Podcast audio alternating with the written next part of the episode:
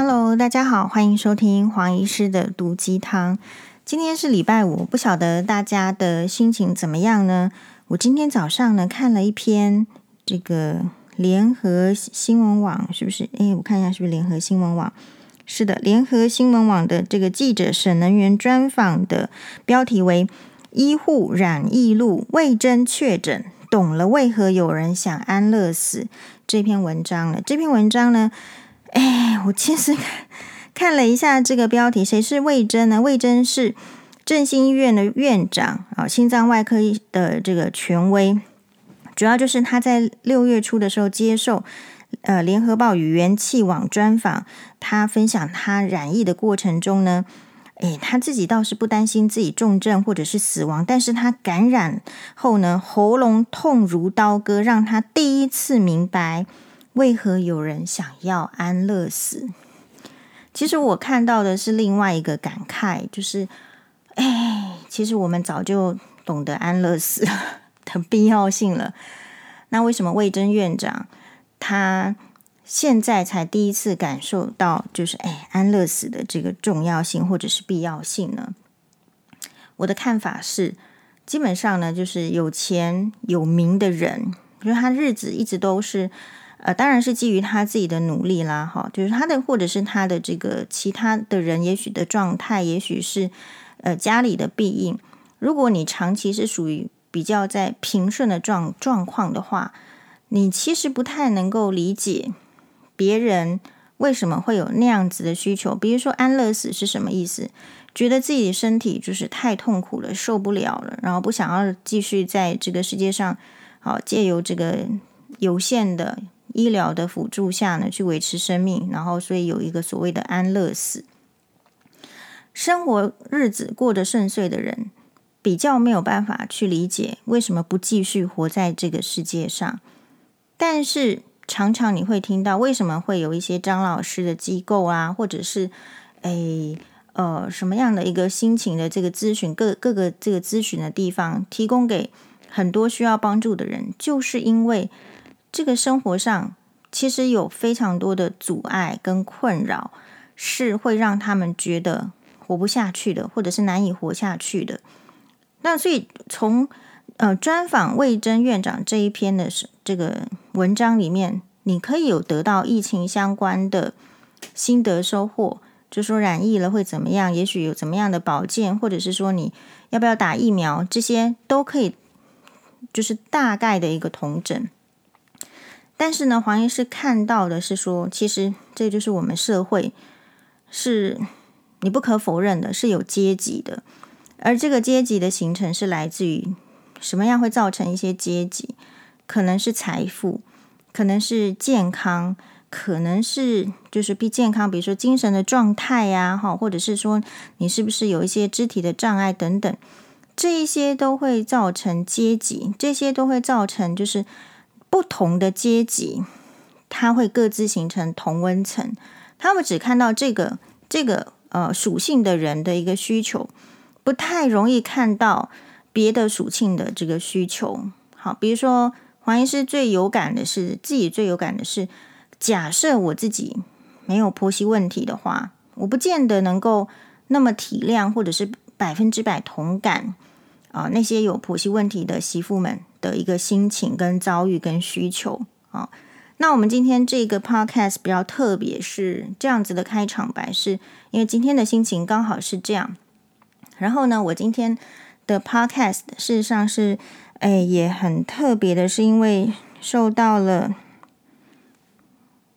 受到了现代妇女基金会的邀请，好参加这个能够帮助，呃，家暴家庭救助计划，让这个现代妇女基金会所做的这样子的一个有意义的计划呢，让大家更知道，然后更分享给大家哦，那。这个也很特别啦，就是说，他们指定黄医师在 Podcast 节目中，是不是可以帮忙带入这样的公益资讯？好，那黄医师看了之后是这样，第一个，好，那第一个呢，这个黄医师受到这样子的，诶，应该说邀请啦，或者是说，嗯、第一个我是我 这个心情是我不知道，我可能跟其他的人不一样，但我会告诉大家说我是怎么想的。首先呢，就是说，就我我不太喜欢这样子的感觉，不太喜欢这样子的感觉是，呃，第一个我很我很不喜欢人家跟我来讲，就是我第一个会先质疑他，因为很多人会呃以公益的。这个目标或者是公益的立场，实际上是进行剥削之实。就是他，假如说他去请这些这个名人啦，或者是什么帮忙一个活动的时候，你仔细去观察，哦，这不是我第一次收到说这样子的提名名义提为这个公益活动的这种哎帮忙宣传啊，或什么又。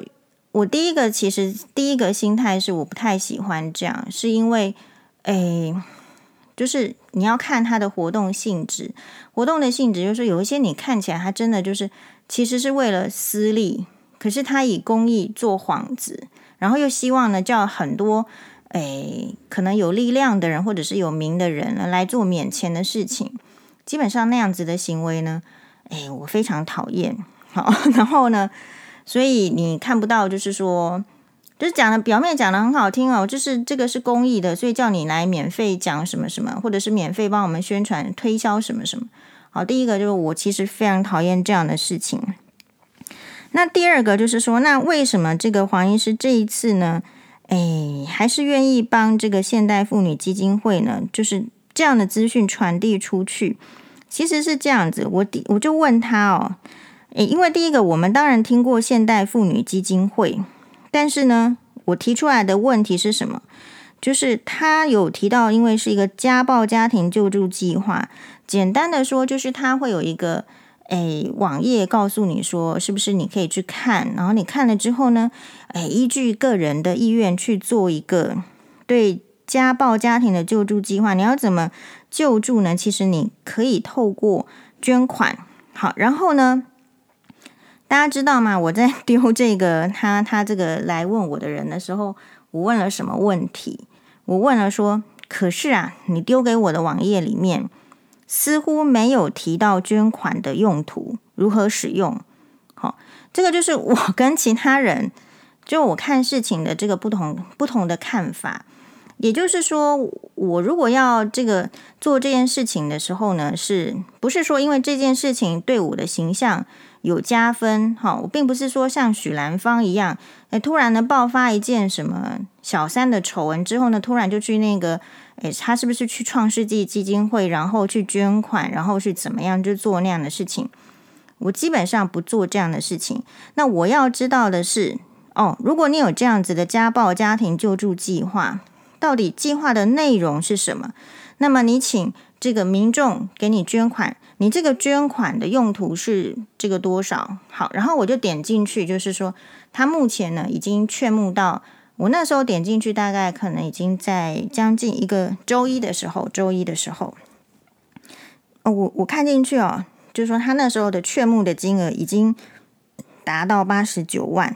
好，然后呢，他们的这个可能相关的。他可能是请媒体来做联系哦，就是可能类似那种公关公司帮他这个做这样子，邀请各个名人来帮忙宣传。他请了，比如说什么艺人林心如啊，诶，吴康仁也是这样的救助计划的号召之一。那他给我的答案是说，这些用这个钱用途是用在哪里呢？用在呃协助庇护安全计划。和申请保护令，远离家暴威胁。那第二个是疗愈家暴目睹儿，好，就是诶，疗愈家暴目睹而受创的小小心灵，复原身心。第三个是协助仓皇离家、身无分文的受暴妇幼度过危险期、危难期。诶，然后呢，还有什么？推动学童情绪教育，预防观念。从小扎根，那它是有劝募字号的，也就是胃部救治地一一一一三六零七九六号。好喽，所以给人家怀疑了这么多，点进去看了之后呢，我们想要问的是，现代妇女基金会它到底是什么名号，然后做了什么。那他的这个态度呢，就是诶，可以，就是说他的也不是说态度啦，他所做的，在他的这个网页上就是有分析哦。他说呢，现代妇女基金会是民国七十六年首创台湾第一个女性保护中心。一开始只是想要陪伴跟这个，就是陪伴这些求助的被害人解决问题，然后在过程中呢，却发现他们连基本的就医验伤都有困难。看到妇女的困境呢，我们成立了妇女护卫中心。这个是国内第一个强暴危机处理中心，也成为全国第一个提供受侵性侵害、家庭暴力被害人服务的公益团体。好，那这边都是来自于他的这个网页，黄医师念的。我们的服务对象不分国籍、性别及性倾向，因为我们相信人生而平等。好，换句话说，这样听起来是不是说他如果是男性的？受家暴，他也有帮助呢。我们呃，每个人都应该被尊重，拥有自由跟自主权。我们的目标是建立一个平等、安全、有尊严和发展的友善环境，努力翻转社会迷思，期盼能终结性别暴力，实现性别正义的社会。好，然后他其实呢，比如说再再仔细去看他的这个内容，他说。哎，全台有十二个服务据点，好，推动四项法案立法通过，每年协助七千个呃超过七千个家庭，哎，所以所以应该是有相当的赞助啦，不然不可能协助这个。你劝募还只有劝到八十九万的话，是不是？到底要怎么样协助？嘿，那、你这个里面的工作人员的薪水都对不对？好，应该是有赞助吧。每年协助七千多个家庭，啊，累积陪伴啊十一万多位受害者。那我觉得另外一件事情就是说，哦，比较特别的是说，这个这个，就黄医师在做这个事情的这个讨论的时候呢，可能会跟其他什么什么，他单纯的跟大家讲说。嗨，你们来这个捐哦，你们来帮助我。我觉我觉得我大概以我自己的个人经验跟跟看法，我不会这样看这些事情，也不会这样做。我们看一下，他告诉我们说，二零二零年台湾家暴的通报数，大家觉得是多少件呢？嘿，其实有一点惊讶，已经高达十七万八千七百一十件。平均每三分钟就有一件通报，好，意思是说，可能是有十五万个孩童正在随时崩塌的家庭中长大。所以讲到这里，结合黄医师在一开头节目，就是我们这个 podcast 节目一开头所讲的，哎，大家有什么感受吗？大家的感受有没有可能就是？其实你不知道的事情，在别人的生活中是占据一个很大的部分，而这些事情假设是好的，那也就罢了。但是如果是不好的话，哎，确实是可以影响到一个人的一生。那家暴这个事情哦，其实是 很难被受暴者自己提出来的。第一个呢，受暴者他会害怕家暴人，所以通常他没有办法。就是比如说比较难，他可能很难去跟比如说亲戚朋友哎寻求援助，因为比如说你的老公家暴你好了，你有办法跟你的婆婆或是公公或是这个叔叔伯伯或者是娘家的人说老公家暴你吗？就非常会有很多种考量会在那个情境里面。比如说，我觉得在婚姻中弱势的女生哦，最容易遇到的问题就是。你讲的话有没有人要信？这个是一个很悲哀的事情。但是当你要主动说出这个婚姻当中有哪一些是不好的、是不堪的、是对我就是可能这个有精神的暴力啦、言语的暴力，甚至肢体的暴力的时候，这些被社会认定是负面的标签的行为的时候，第一个讲出来的时候，你会很惊讶的发现，就是大家会跟你讲说，就没事啊，这是你想太多，甚至比较差的就是怀疑说你是不是要诬陷别人，别人根本没有这样。那再更差的话，就说你是不是精神病？嘿，大概你会很难想象，在婚姻中如果好便是好，那如果坏的话，你要求救，其实还有一个相当大的坎要过。所以就是说，如果你还没有这个结婚啦，或者是你的这个虽然还没有结婚，可是有男朋友，男朋友也很好，你没办法预期说他那是不是会继续好，还是说他有暴力倾向，这些其实都很难，不见得说一定看得出来。呃，然后所以就如同我们一开始讲的，就是说，如果这些事情，哎，你没有发生，是因为你运气太好，比如说。你没有遇到什么挫折，你没有婚姻的挫折，你没有受到一个，你没有遇到过一个家暴男给你，诶，任何这个精神上或是肢体上、身体上的那些威胁，所以你很难知道说受到这一些家暴的这个威胁的人会怎么样。其实呢，台湾一直都就是在进步当中，在进步当中，而且事实上是，诶，很慢的。很慢的意思是说，我们会非常惊讶，这种长期的家受到家庭暴力啦，好的一些情状，应该是已经发生很久了。可是，可能很多女生也许去去在古早的时候去投海啦，去自杀哈，以上均为错误的行为。他不见得会被社会所报道出来，新闻可能被压抑，家人可能觉得丢脸了，也没有去报警。我相信在以前的年代呢，有更多的这种受到家暴的妇女，她真的是不是被打死的，就是最后就凄惨而死的，也是很多。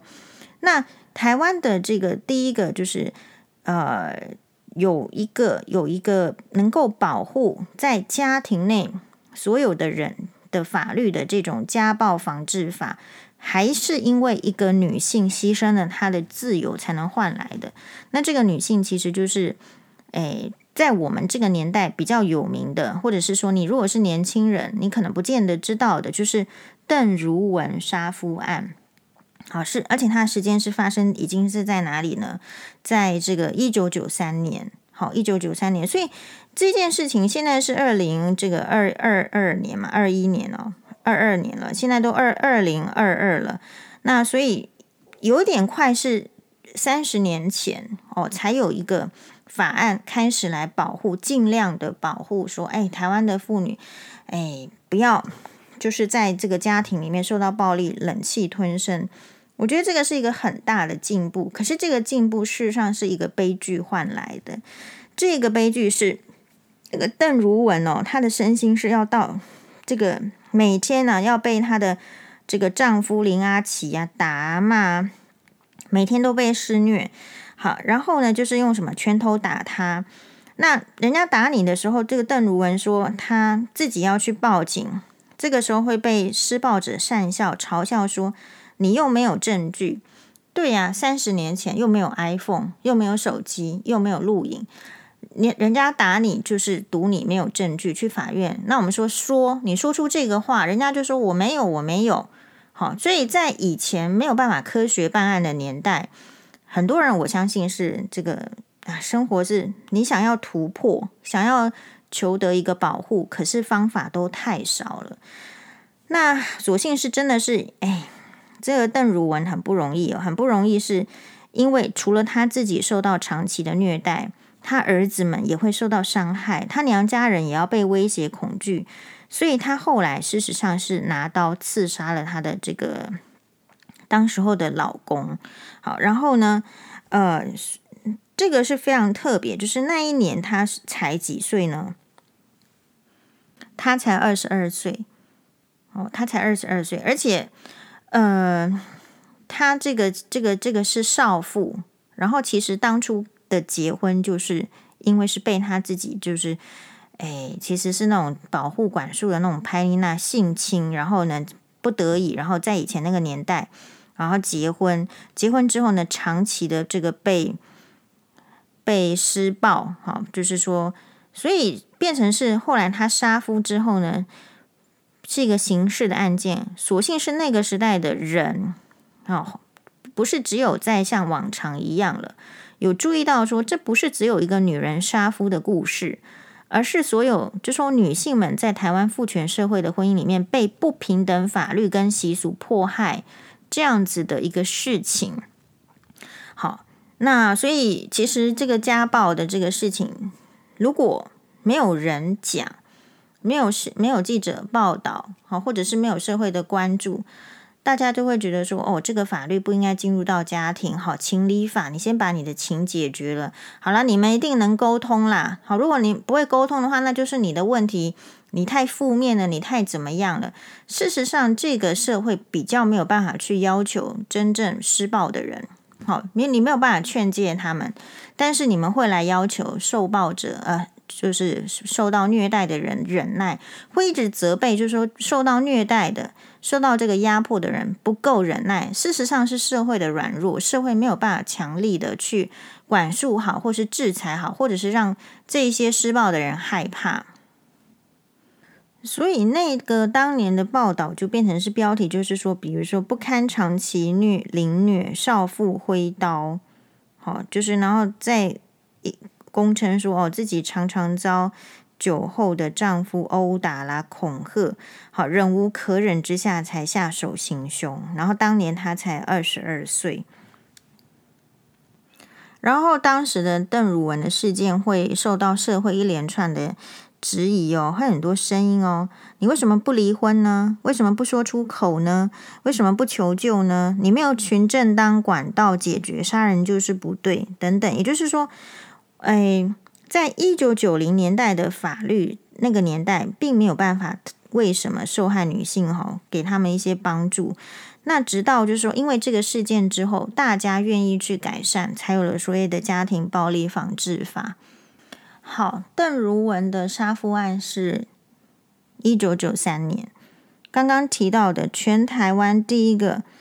呃，女性保护中心现代妇女基金会创立于民国七十六年，这是几？这是几年？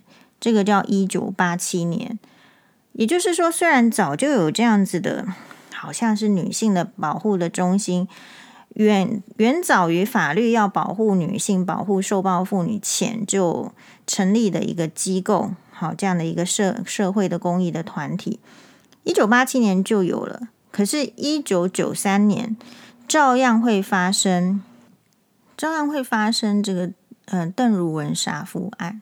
好，就是早五年就就有这样子的机构啦。可是真正在那样地狱中的女性，知不知道这件事情？恐怕不知道吧。是一如果她知道的话，她可能会比较有一些其他的建议啊，建议她怎么做，不管是在法律上的建议，或者是在。这个保护自己上的建议做好，所以如果基于这样子的这个立场的话，嘿，其实让大家知都知道说，哎，有这个现代妇女基金会这样的组公益组织，就保护妇女的组织，其实是需要宣传的，没有错。那第二个，大家很难去理解。就是受家暴的妇女是说，除非发生重大社会案件，可是发生到社会重大案件，都已经是非常令人觉得说惋惜，觉得这个一个女人的人生不应该被糟蹋至此，觉得觉觉得一个男人他这个再给人家家暴分开就好了，也不需要被被杀死，就说是不是一定要到社会有一个非常就是可能隔没多久就一件这样子很严重的家暴遗憾的事情出现？我们才能够真正的理解什么是家暴，或者是说给家暴的妇女更多的援助呢？比如说像今年是二零二二年，我我看好像是昨天的新闻还是前天的新闻，也是一一样的这个家暴的这个惨绝案。好，一个女性长期的受到这个老公的这个家暴，然后她真的是受不了，受不了的意思就是她真的也去。这个拿了刀，然后就从老公的左侧下还是右侧下下翼这样给他就刺了一刀，刺了一刀之后，这个老公送医是不治身亡。所以这个妇女是不是也是需要被帮助？可是这个帮助呢，可能进不去，或者是没有效，或者是怎么样的？所以一个家暴事上哦，是一个社会案件，当然没有错。但也是因为他不太被讨论。比如说这些真的去，比如说邓如文好了，我们这样看邓如文的故事尚且，他是因为是台湾的这个哎比较知名的杀夫案。好，也许在他之是不是第一件我不知道，也许在他之前也有，但是没有被报道出来，都有可能啊。他是因为他是第他是当时候非常著名的杀夫案，所以有很多。这个邓如文这样受暴妇女的心境，借由这样的杀夫案呢，被描述出来。可是你很难听到，就是这个被受暴的妇女呢，她亲口说出来，就是说她到底为什么会变成这样，然后她在家庭里面有什么样的需求？因为其实要讲自己哦，被别人糟蹋，不管是女生或是男生，在面子上，在心理上。都是蛮挂不住的，或者是说煎熬的，所以其实你很难在什么媒体上啊，好，或者是说在什么场合里面，除非是闺蜜，去能够真正听到说，诶，这个受暴妇女她的心声是什么？好，所以这个真的是需要一群比较专业的人士来协助他们。好，那为什么你会很难在社会上听到这个受受家暴的人去讲一些什么事情呢？那比如说像黄医师，呃，在这个有一次的娃娃里面哦，然后那一次是郑大哥就问问我说：“诶，那你前夫有家暴你吗？”我记得那个案子那那一集可能是在讲某个艺人就是外遇，好，然后刚好不刚好呢，就是可能是提到什么这个争执啊什么，所以可能会。再带入说，如果争执的比较激烈的时候，是可能会产生家暴的。这些其实都是可以讨论的社会议题，应该要讨论。然后那时候郑大哥刚好就问我说：“那所以，诶，那你黄医师你在婚姻的那段过程中，前夫有家暴你吗？”好，因为黄医师做人的原则就是，我觉得要问心无愧啦，要要要养不 养不愧于天，俯不怍于地啊。我们就是学过这几句话。而且觉得好像应该要实践。我觉得说谎话啊，实际上是人生最浪费时间的事情。嗨，好，然后所以当我被这样子问的时候，其实我也不会闪躲，好，或者是说我也不会觉得这个问题不能够被回答，所以我就回答是，好，就有啊，因为真的有嘛。好，那我说这个前夫有家暴我之后呢，大概没隔多久，马上就收到了这个前夫去。地检署告我妨碍名誉的这个诉讼的通知了，好，所以我只是光讲了一句，对，前夫有家暴我，我就去走法院，就要去跟他在法院上呢，就是说又要把当年的一些很不好的回忆再翻出来，然后再去佐证给检察官。那当然了，我是因为真的有被家暴，所以。我是不被起诉的，就是他，我讲的是事实。如果你基于真正的事实，或者是有相当的证据证明你为事实，那你是没办法牵涉到这个妨碍名誉这件事情的。我最近在重看几集，就是可能以前上的这个哇哇哇，好，那就是真的有看到有一集，他那个里面，因为我在里面讲婆媳问题啊，或者是讲什么，然后郑大哥就说。这个怀疑是你这样子有可能会被告诶，我记我看了一下影片，我当年的回应是，可是我讲的是根据事实，所以我在节目上所讲的，只要前夫不满意的，事实上他都已经去地检署告过了。好，然后呢，呃，几乎是全部就是。没有被起诉，我都没有妨碍名誉，我都是基于相当的事实，然后说出这些事情，希望能够成为别人的养分。好，唯独一件金子案，现在在法庭、法院中要继续的进行。好，那我讲这个是什么意思？就是说，所以你可以理解嘛？为什么？为什么受家暴的妇女她不能说出来，然后让其他的女生警惕？因为当你说出来的时候，男人觉得他丢脸了，所以他要去告你说妨碍名誉。可是他们从来不自问自己是不是应该要做得更好，或者说自己做了这样的事情，让人家觉得这是家暴，或者是已经有家暴的证据、有验伤单的时候，他们仍然觉得只要我说没有，就是没有，你敢说有，我就是告你。所以很多的女生是受到这样的压力，因此你在这个社会上好像看起来，或者说你碰不到那一些其实深受家庭暴力，可是却说出来的女性。好，所以除了这个邓汝文杀夫案，除了黄医师自己的切身经验，呃，除了这个最近的新闻又又再次的报道，就是有一个女生啊被家那个这个家暴之后呢，她实在受不了，去刺了人家老公的右下，然后一刀竟然就毙命。好，除了这些之外，其实，在今时今日还留在我脑海里有哪些家暴的事情呢？比如说。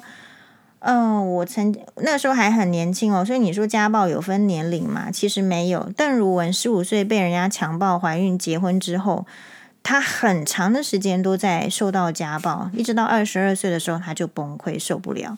好，那同样的，在很年呃，就是说可能二三十出头的人，也是会就是遇到这个家暴的问题。像我们有个同学，哎，他是护理系的。哎，那他的这个同学呢，也是好像面面容姣好，嫁了也好像不错。可是接下来就听到说，哇，被老公呢打到这个，常常被家暴，甚至有一次就是打到肋骨就断掉，然后去躺在医院里面。肋骨断掉要休养多久？大家知道吗？嘿，其实肋骨断掉还蛮痛的。好，重重点来了，就是那讲了这些，比如说我的护理系的同学。他是有点就类似跟我讲说，我、这个很惨，竟然会被打到住到医院，然后是因为肋骨断掉这件事情。就我们有没有去告诉他说，哎，那接下来你要告诉他，你这个一定要离婚，或者是说你一定要去呃一些可以提供给家暴妇女的单位去求助，去经过专业的分析，说你到底接下来要怎么做？好，我其实是告诉我这个朋友说，哎，你要告诉他，接下来下一次可能是没有命。所以家暴防治，它为什么就是它会一直存在？理由也是因为有时候你第一次被打，如果你不知道有求助的地方，你不知道要逃离，你接下来就会经常被打，然后你会以为这个是好像是是一样的，你会内化成就是说我是不是不够乖，我是不是不够。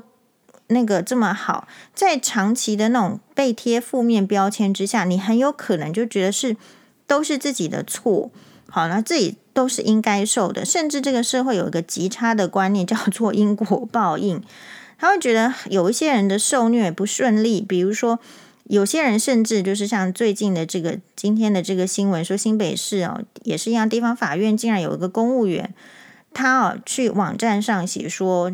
类似像是柯文哲市长哦染疫，真的是报应 之类的。大家没有想过的是，如果柯文哲市长是染疫是报应的话，那魏珍院长染疫是不是报应？那陈时中部长染疫是不是报应？所以也就是说，你会发现“报应”两个字是随便大家使用的。可是有没有可能在受到家暴妇女上，她如果又接受了 这样的概念？或者是说，他也很怕，他说出来的时候，人家跟他讲说是你是应该你报应，你一定是冤亲债主再多，你一定是上辈子做的不够好，好，所以其实这个在家庭中受到暴力的妇女啊，是我们社会的损失。怎么说呢？其实这个社会本来就是男性跟女性都必须要各自发挥强大的，诶，这个能力。好，比如说为什么我这样说呢？因为大家没有经历过第一次世界大战、第二次世界大战嘛。大家知道说，全世界的女性的权利为什么在近几年哈才比较有得到一个提升，才有投票权还是怎么样呢？在更古早的时代里面，也许坐马车的时代，或者是汽车才刚发明的时代里面，女性是。就是负责好家务，不应该出来投票。好，是因为第二次世界大战之后呢，非常多的男生都上战场了啊。然后呢，男生通通去打仗了，去做一些我觉得是无谓的事情。我觉得打仗很无谓，但是就是会有少数的人，比如说希特勒啦，或怎么样，呃，这个墨索里尼啦，等等等，哈，这个裕仁天皇等等等。就是会有少数的人基于他自己的野心跟欲望，或者是根本这些人根本就是边缘人格，不愿意过着幸福、快乐、和平的日子，所以来打仗。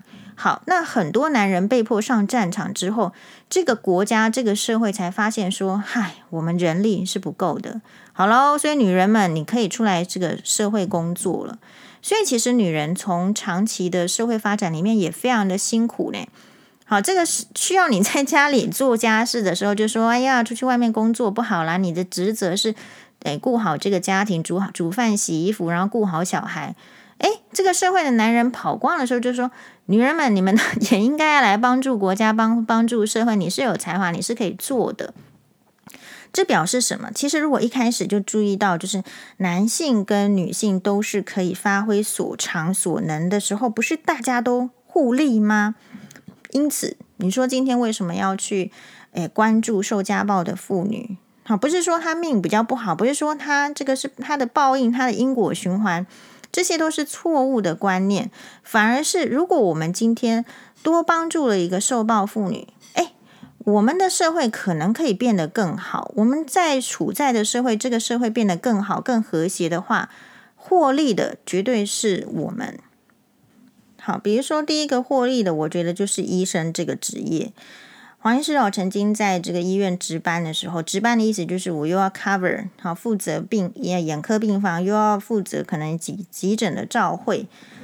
然后其实有时候呢，这一天你说值班，值班就是说五点以后继续上班。如果五点以后有人真的眼球破裂或视网膜剥离什么，是很有可能紧急要开刀的。好，那可是呢，我们的这个值班的时间。好，就是可以睡觉的时候就赶快睡觉。我们的睡觉时间会被什么男人打断呢？我们会被家暴男打断哦！我真的是满肚子怒火。有一次呢，可能就是已经都已经在为了病人的事情，为了急诊的事情，就已经很忙很累了。结果半夜两三点的时候，好，所以急诊的医师又再 call 来说，黄医师有一个女生。被她老公家暴，然后家暴的位置是眼睛。家暴很常见的位置就是眼睛，因为这些渣男就是要让他太太的眼眶的周围全部都 OK，让别人知道说我打了你，然后让你这个女生不敢出去，让别人知道。所以大家应该要跟黄医师学嘛，就是没关系，就让大家知道，让大家知道渣男在哪里。所以这些渣男之所以这些家暴男。他是利用这些手段来控制女生。那我说，为什么如果大家会注意到这个这个家暴的防治的话，第一个受益的就是医生，因为这些根本就不应该发生，不应该出现在浪费医疗资源的。好，我不是说我接了那一通电话吗？哎，接了那通电话之后的就是好啊，这急诊都 call 来了，就是家暴被打了这个眼睛，我们要注意什么？这不是要看它有多肿诶，是要看他的这个眼眶骨有没有被打到骨折。如果你的眼眶骨有骨折的话，诶，还要注意眼球的转动的位置。眼眶骨折的时候，你这个眼周眼睛的周围有六条小肌肉，会不会有小肌肉被卡住？那样子的话，就是眼科急症了，是急的事情，得赶快把卡在这个眼眶骨的这个肌肉啊，眼球周围的肌肉要赶快把它。哎，救回来，不然的话，以后这个眼睛的位置就不正确。眼睛位置不正确，眼睛可能看到是复视是双影的。然后还有不止哦，还有要很注意的是，有时候很大力的去打眼睛。所以我们说，这个你如果有人给教你按摩按摩眼睛的话，你就先，你就你这个人就要放弃，因为就是完全没有知识。眼球绝对是不能压的，压马上就增加眼球内的压力。那何况是家暴妇女常常被打的这个眼球的本身呢？诶，其实我们还要再检查视网膜。如果打得很厉害，常常视网膜是白一片的，就是那是什么意思？就是会非常的水肿，那也是会影响视力。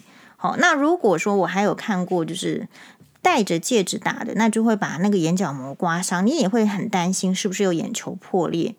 所以这些家暴男呢，就是对社会没有贡献，对家庭没有贡献，根本没有赚几毛钱啊，然后在那边打人，然后结果呢又到医院来，就是浪费，不是只有浪费医师的宝贵时间哦，他也是同时占据了别人有更需要的这种医疗需求的这个人的一些时间呐，跟人力，所以是很糟糕的一个族群。好。那他就扣我扣我我就穿衣服啊，我总是本来在床上睡觉啊，值班嘛。诶，接到这个扣之后呢，就要下来要要去看病人。这个故事我好像讲过，因为他就是一直让我很气，气到现在，我就已经穿了这个衣服，然后就出了门，准备要去急诊，因为那时候的眼科的检查室是设在急诊，不是设在眼科，我还得风尘仆仆的从值班室呢，要走蛮远的，长庚医院很大，走很远才能到急诊，那我是不是已经在走了？我在走的时候，急诊的这个护呃专科护理师或者是急诊的医师又再打电话来说：“黄医师，你走到哪里？那个家属哦很凶啦，一直催，我们没办法。”然后我就这时候我内心呢就是熊熊的怒火就就起来了。好，我心里想的是说，这个男人真的是很恶劣，你打了你的老婆。你没有忏悔，你没有道歉，你还来催我眼科医师，你还对急诊的医师大小声。好，所以我就是抱持着这样子的不满。然后我到急诊之后呢，其实我真的很火大，我就摔了病历。我摔了病历，然后我就说，到底是谁这么这么烂，哈，或者说这么糟糕，打了人家的眼球，还敢催眼科医师？你不要打，你今天不会是不需要来催我的嘛？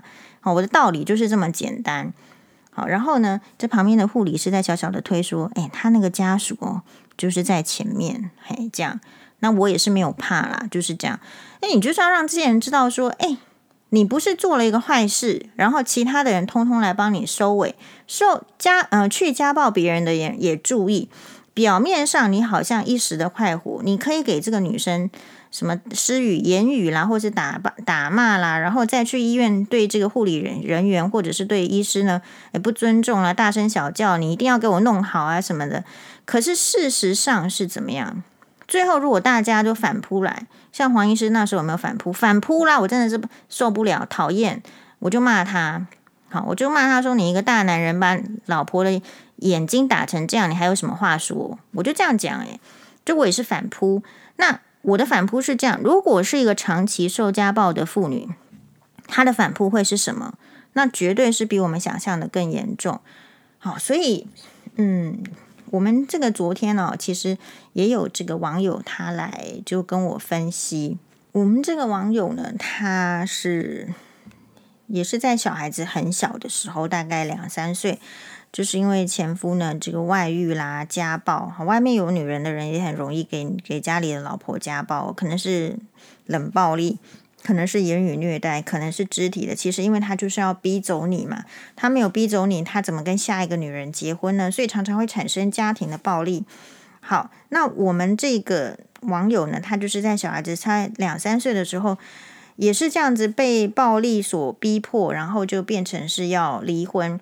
而且那个年代，我们这个网友的年纪呢，稍微比较长一点点，可是不是老哦，好，不是说超过六十岁哦。但是那在那个年代，普遍的社会观念就是，或者是没有法治的概念，他会告诉你说，你如果要走，就留下小孩子，好，或者是说我给你钱走，那你就不能拿小孩子，或者是说。更糟糕的就是你走，小孩子不给你钱，不给你，反正我就是要去娶下一个，我很快活。其实很多女生的遭遇是这样子的。好，那所以呢，并不是这个网友女网友不要他的小孩，而是他根本拿不到什么监护权，然后他也没有什么，就是说呃探视或怎样。当然，他后面是好的，他后面是因为有看到这个呃。就是说前夫的好暴力啦，或者是说对这个小孩子的诶一些状况，他后来是有争取到，就是说还是要跟小孩子相处。但是后来这个小孩子，因为你知道那个家暴男，他不会只对老婆家暴的，他其实也会家暴这个小孩子，也是有，或者是说会给他们很大的精神压力。所以这个小孩子呢，长大之后变成怎么样？变成第一个，他有童年家暴的问题，然后第二个，他可能就是会有精神方面的问题，衍生出有忧郁症跟躁郁症。这个哦，黄医师最近在看那个云阅读粉专里面有写，就是说他们已经做出一个研究，如果在幼年时期小孩子接受比较大的压力，然后他的压力，我看他整理有六项还是七项，比如说在幼童的时候接受到性暴力，好，或者是。幼童的时候接触到什么样什么样的这个暴力或是压力，长大的话比较容易产生精神方面的疾病。那就说我们这个网友他就告诉我说，他的儿子确实现在也有精神方面的问题，现在长大了，可是有精神方面的问题，有忧郁症，有躁郁症，有情绪勒索，觉得这个妈妈欠他，好，怎么没有把他带走？好，或者是说怎么没有，嗯，给予他帮助，或是怎么样？然后还有这样子影响起来，就是觉得妈妈欠他，觉得爸爸欠他，啊，啃老的问题。好，还有就是说。当年没带他离开那样的家庭，一直埋怨，然后一直伤害，但是呢，伤害这个妈妈。但是这个女网友，也就是这个妈妈，当年是有打监护权官司争取他的呀，嗯，然后也一直都没有放弃他。好，但是就是说，还是也告诉这个儿子说，愿意敞开大门，然后在儿子求救的时候，很愿意带他去就医，然后也愿意帮助他。可是不见得是非金钱的帮助。可是这个儿子后来变成怎么样？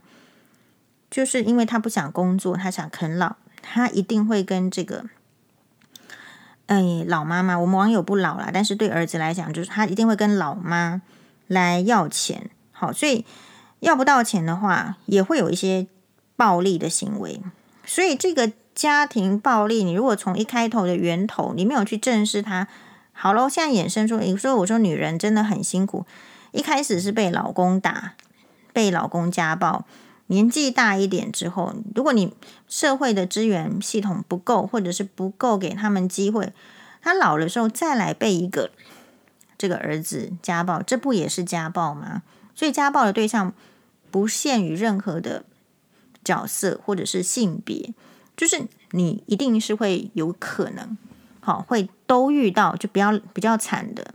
然后这个妈妈哦，非常的努力，她买了好多书哦，包括什么儿童治疗啊，什么呃情绪治疗啊，非暴力沟通、爱的诺言、正向聚焦、面对冲突不害怕、疗愈人心、走过爱的蛮荒。好，还有就是什么温柔的什么亲子关系，都是温柔的好孩子。他怎么样呢？他在快六十岁的时候还在。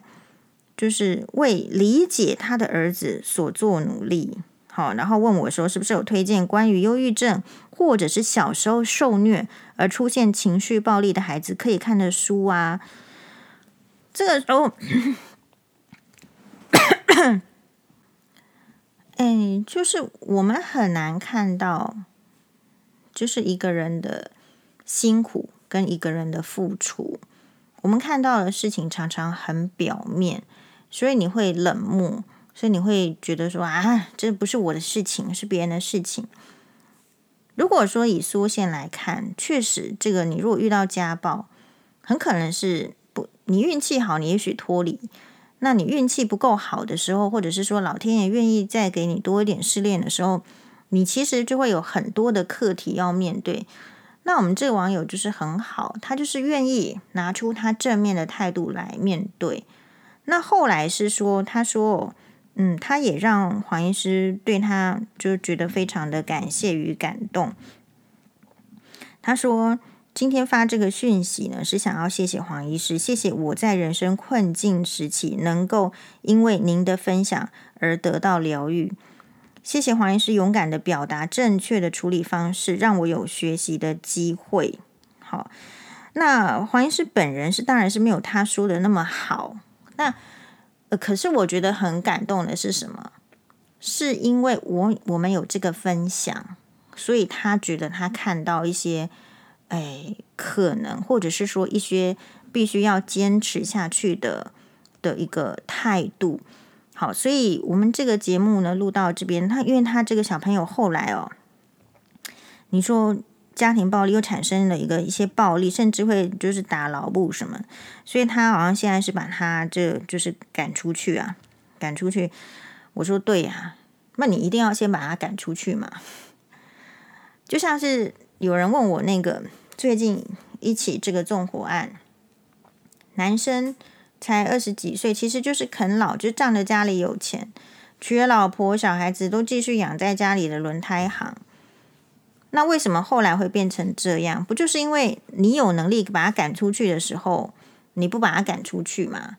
那如果你不把这样子的人赶出去，你接下来受到的威胁就是，或者是继续的暴力，就是自己嘛。所以我觉得这个家暴是一个非常难的议题。就是你小你你年轻的时候，或者说你受到家暴的时候，你知不知道逃出来？你知不知道求援求助？